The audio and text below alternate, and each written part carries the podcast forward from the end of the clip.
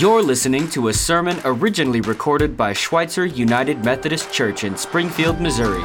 Check us out online at sumc.co. And if this sermon blessed you, be sure to share it with someone else. Thank you so much for listening. Now, on to the message. With Christ as my witness, I speak with utter truthfulness. My conscience and the Holy Spirit confirm it. My heart is filled with bitter sorrow and unending grief. For my people, my Jewish brothers and sisters, I would be willing to be forever cursed, cut off from Christ, if that would save them. They are the people of Israel, chosen to be God's adopted children. God revealed his glory to them. He made covenants with them and gave them his law. He gave them the privilege of worshiping him and receiving his wonderful praises. Abraham, Isaac, and Jacob are their ancestors, and Christ himself was an Israelite as far as his human nature is concerned. And he is God, the one who rules over everything and is worthy of eternal praise. Amen. I'm Pastor Bob, and I want to start out this morning by asking you kind of a weird question. Uh, have you ever thought someone else's thoughts? I mean, really knew their thoughts? Have you ever felt someone else's feelings. Growing up, I was really close to several members of my family. My twin brother and I, we would oftentimes complete each other's sentences. And one time I remember in particular because our voices were so much alike that his girlfriend called up on the phone and she said, Roger? And I said, Yeah. And she started talking about mm, stuff. Then I handed the phone to Roger and he listened a while and he talked to her. And then, well, he handed the phone back to me, and I'd talk a while. And then she'd say something that I didn't know the answer to. And she'd say, Robert, get off the phone. but my brother and I uh, lived this life for years in which we really felt each other's feelings. I was kind of stricken suddenly with an illness in my mid 20s, and he was hundreds of miles away not knowing what was going on with me. And he began to feel the same symptoms that I felt. Earlier in my life, in my childhood, I was particularly close to my grandmother, who we call Nana. And I never remember a time when Nana was very well. She had breast cancer. She struggled a lot with heart ailments. She had very painful arthritis. And, and I remember one evening, she was just thriving in pain. And just as a little boy, I remember praying, God, would you take some of my grandmother's pain and give it to me? Now, this is 50 some years ago, but I remember one particular night, whether her pain was transmitted over to mine or not, I cannot say. But I really began to feel pain. So, mental telepathy, emotional telepathy is real. But the deepest kind of, of empathy, of feeling that we can feel and experience is feeling God's own heart. You know, it's one thing, friends, to live from our hearts to be authentic, to be real. But recently, I have felt that that's not enough. That I need to feel from God's heart. And I need to think from God's thoughts. If I'm going to make any real difference in this world. And the scripture that was just read is a demonstration of what it means to feel from God's heart. The Apostle Paul is feeling it. He's feeling deep anguish, bitter sorrow, because his Jewish brothers and sisters have rejected Jesus as the Messiah. And as Paul goes on and talks about, man, it was our ancestry that had all the promises of God. We are the people of faith. And yet, in, in the midst of, of the pain and the agony that Paul is saying, What's he feeling? The heart of God, the heart of God that, well, have you ever been jilted by, by love? Have you ever had your spouse or your significant other cheat on you? You ever raised a child in the faith and you gave them the best provision that money can provide, as well as a rich, deep launching in life, only to have them squander it? If you have ever been there, then you know something about what God is feeling toward his people, Israel. Because over and over and over again in, in Scripture, it talks about how that God's the lover who's had his spouse turn on him. Or, in the words, all day long I opened my arms to them, but they were disobedient and rebellious. So, Paul is feeling something from a very deep place, and it's not just his own heart, it's coming from the very heart of God. And he goes on to say that he would be willing to be cursed, forever cursed, if that's what it would take to save them. Now, who does that remind you of? The willingness to be cursed on behalf of others for them to be saved? Jesus, right? And what we begin to understand through the cross is that God is willing to step into our pain. But long before there was Jesus on the earth, long before there was a cross on Calvary, God was feeling a cross a hurt, a deep remorse for his people, his hurting people. And God still feels that today. Friends, we are living in a world that is hurting. And we do not know what to do with our hurt. And hurting people that are not healed keep hurting other people. What in the world are we to do with this? Well, I was working on this message last Monday. We got Chinese carry out, and I was interested in knowing what my fortune cookie would tell me about this. I opened up my fortune cookie, and it said, Keep your chin up, time heals all wounds. Well, isn't that a bunch of hooey? but that's part of what the world believes. Time will heal all wounds. But you and I know that whether it's in America or whether it's in the Middle East or any other spots in the world, there is so much hurt and so much division, whether it's ethnicity, that the ground of violence keeps crying out, and people just keep hurting people generation after generation after generation. We know that you just can't stuff it. And we know that time doesn't heal all wounds. Maybe you've come from a wounded family. Maybe you've come from some deep, wounded relationships. One of the things I ask you not to do, don't stuff it. But don't swallow the lie that time somehow will take care of it. Another thing that we might be programmed to think is that we, we can just doll it. The opioid crisis is an indication, prescription, non prescription drugs. We are a culture that tries to dull the pain. This past week, I was reading from my AARP magazine.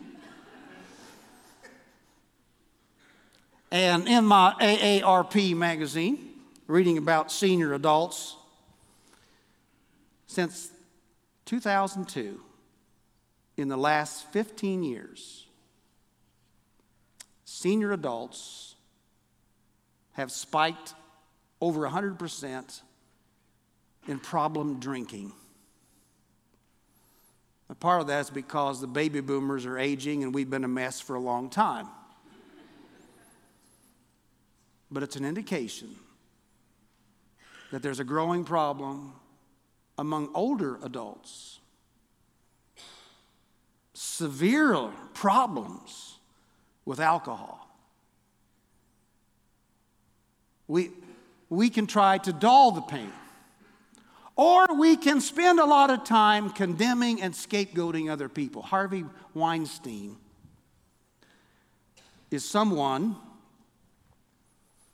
that apparently has done repeatedly some despicable things. But every week it seems like the media or our storyline is we're going to heap all the sins on this person as a scapegoat and we're going to send them out. And that's going to take care of it. Where we know that the number of assaults on women is prevalent across our society. And we're never going to be able to take care of the problem by just scapegoating one or two. So, friends, you and I know about pain. We bear our own pain. How in the world can we begin to bear the pain of others? But here is what I would say to you about pain you can't dull it, and you can't stuff it, and you can't deal with it by condemning somebody else. But you have to enter into the pain. You have to step into the midst of the pain. And this is the way of Jesus. And Jesus comes and takes the pain and the suffering of all the world on himself as the wounded healer. And you and I can walk in the way of Christ and we, we receive his healing. And yet, there's that scripture that's always troubled me that says, in some way, we complete the sufferings of Christ. And that scripture says to me, I'm not off the hook. That in some way I have to step into the pain of others. And I, I need the heart of God to be able to do that. And frankly, friends, many times the heart of God just gets a little too close for me. And I don't want to think his thoughts and I don't want to feel his feelings because, well, if you've ever been hurt, you've ever been jilted, you've ever been frustrated, you've ever been walked out on, you've ever been watching other people be so disobedient in their life, if you've ever been frustrated at yourself, just the slightest miniature nth degree are we feeling the heart of God. Because the heart of God is hurting. The heart of God is hurting. It's unfathomable how much God is hurting for his world. And so it's quite a thing for me, for you, to be able to say, okay, God, I want to feel what you feel. And I want to think what you think. Last Friday, Bishop Robert Farr was in town the bishop of the Methodists in Missouri, and he asked several Methodist leaders to come and join him in a two mile walk through the center of Springfield, Missouri, and to kind of just uh, with our eyes open, it's hard to walk with your eyes shut, by the way, uh, see what we might see, hear what we might hear, stop and talk to people. In the midst of this, we came to a gas station, and we were told up front that um, this is a place where a lot of dealing go, going on.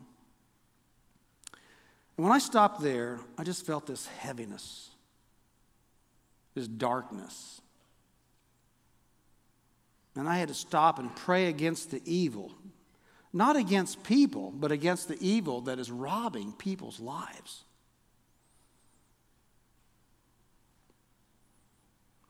Feeling the depths of God's own heart. Friends, I want you to know that if you've been broken, if you're hurting, God is hurting with you. And God is not the perpetrator of the problems of the world. God is the healer of the problems. And so Paul is putting his heart out there, isn't he? In Romans 9 to 11, he's talking about his people, his brothers and sisters. He's saying, I, I would just be willing to die myself. But Paul has a word of hope, and he talks about this tree. He talks about the olive tree. And he says in this work of art that, uh, through this work of art that Kristen Sims Strong has pr- provided for us in the book, that it's like God's family is like this beautiful tree, this family of faith. But there's brothers and sisters of the Jews that have been cut off from the tree because of their own disobedience and their own choosing and their own unfaithfulness. They're turning away from me. Their limbs have been cut off. And who are the limbs that have been crafted in to the tree? But people who are not Jews, people like us, people who have placed our faith in Jesus. We've been crafted into the tree by grace, by that wonderful gift. But we don't need to be too full of ourselves. And we don't need to be thinking that we're better than the people that have been cut off. But we need to be living more deeply into the faith ourselves. And then he goes on and talks about the heart of God, where if God was able to take us, us unnatural branches, and craft them in the tree, God is more than able to take the Jewish people, the brothers and sisters of the faith originally, and craft them back into the tree. Oh, the wonderful mysteries and unfathomable riches of God. To God be the glory forever. Now, what does this mean to us, though? What does this say to us in your life, in my life, in our culture, in our community, in our heart? Who are the people that we know that are outside looking in. Or the people that do not realize the grace and the love of God the way we know it. Sam Shoemaker was an Episcopal priest in the early part of the 20th century, and, and he raised a question that has been daunting me and haunting me for weeks now. And the question is can our type of church change this kind of world? Now, you think about that question for a little bit. How would you answer that question? I, uh,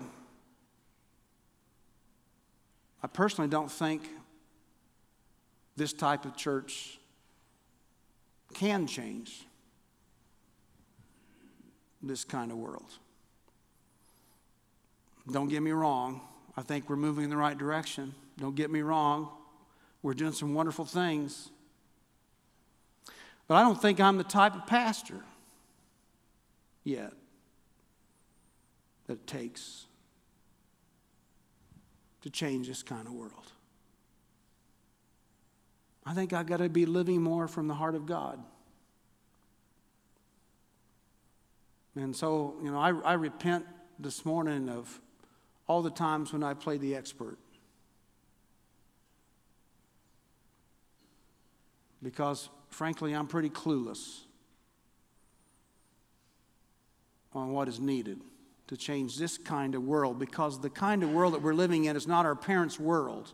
It's not our grandparents. It's not, it's not the world that some of us grew up in. It's this community has so many deep seated issues, problems, generational poverty instability, violence, drugs. We, we friends, it's going to take a special type of church to change this kind of world. And I think God is wanting us to feel that.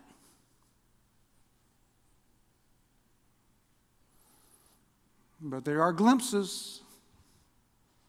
Friday was an interesting day for me. It started out by prayer walking, and Friday night ended with uh, a celebration of the life change plan of four different individuals. I want to introduce you to Faith and Rich and Sammy Joe and a gal named Mac. And as you look at those four persons, we were gathering Friday night to celebrate that their completion of the one year life change plan. Now, what is a life change plan? I'm glad you asked. Now, these persons have come out of jail, they've come out of prison, they've come out of addiction, and they've stayed clean for at least a year.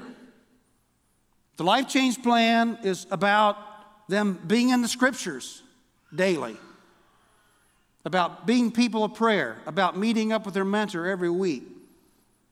It's about going to worship, it's about serving, it's about living this life out. And as we listen to their stories about where have they come from, and what their aspirations are. Well, the dude, he, he wants to be working fully in landscaping, having his own business. And some of the gals, they want to they want to go into mental health restoration of people. And others, they want to deal with people in prison and speak life and hope to them. And Rich, that day, got his driver's license back. And for the first time in 17 years, he drove a car last Friday.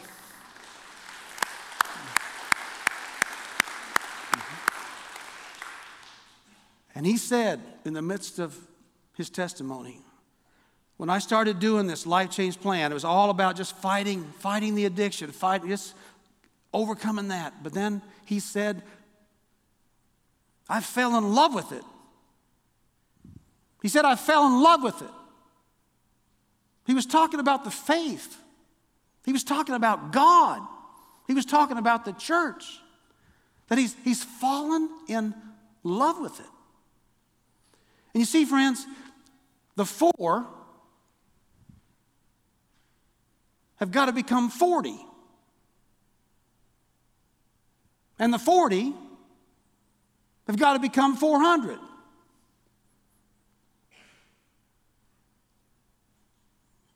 It's that kind of expansion, it's that kind of growth, it's that kind of needs that's out there if we're going to be the type of church that changes this kind of world. I don't know what God is calling you to do about that. But I know simply that God is calling us to step into his heart.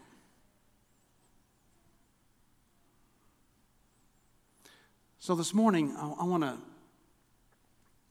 close out by asking you um, a question and then give a challenge.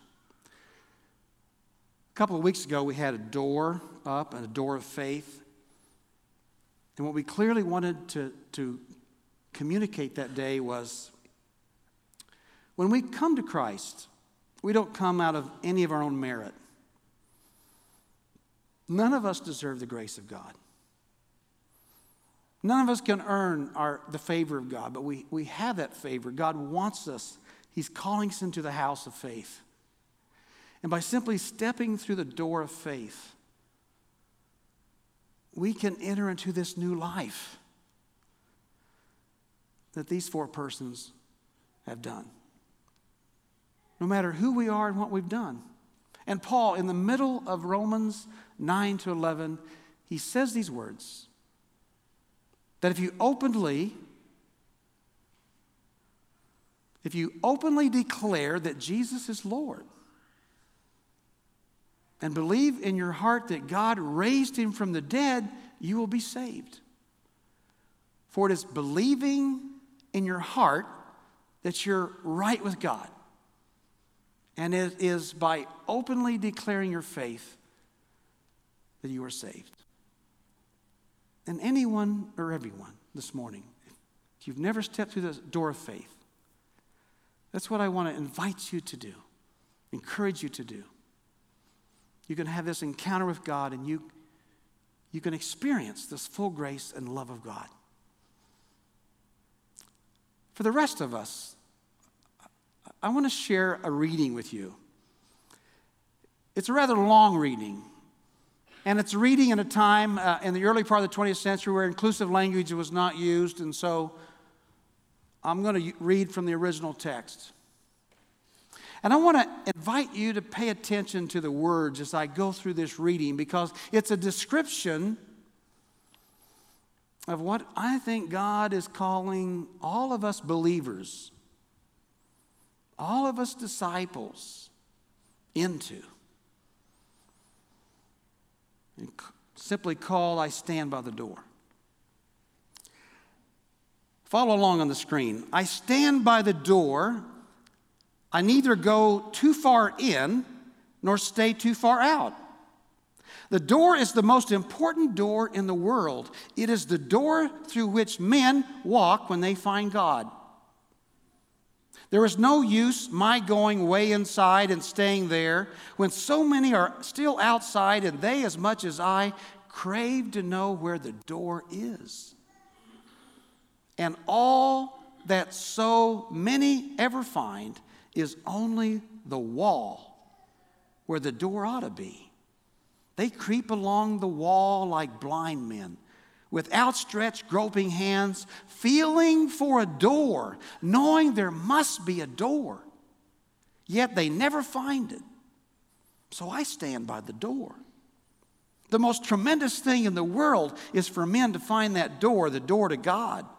The most important thing that any man can do is to take hold of one of those blind, groping hands and put it on the latch, the latch that only clicks and opens to the man's own touch. Men die outside the door, as starving beggars die on cold nights in cruel cities in the dead of winter. Die for want of what is within their grasp. They live on the other side of it, live there because they have not found it. Nothing else matters compared to helping them find it and open it and walk in and find Him. So I stand by the door. Go in, great saints, go in all the way. Go way down into the cavernous cellars and way up to the spacious attics, into a vast, roomy house, this house where God is. Go into the deepest of hidden casements of withdrawal, of silence, of sainthood. Some must inhabit these inner rooms and know the heights and depths of God and call outside to the rest of us how wonderful it is. Sometimes I take a deep, deeper look in. Sometimes venture in a little farther. But my place seems to closer to the opening. So I stand by the door. I admire the people who go way in. But I wish they would not forget how it was before they got in. Then they would be able to help the people who have not yet even found the door, or the people who want to run away again from God. You can go in too deeply and stay in too long and forget the people outside the door. As for me, I shall take my old accustomed place near enough to God to hear Him and know He is there, but not so far from men as not to hear them and remember that they are there too. Where? Outside the door. Thousands of them, millions of them. But more important for me, one of them,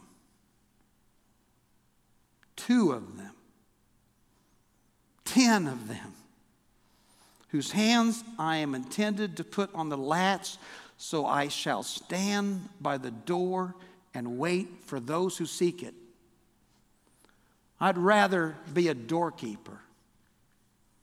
So I stand by the door.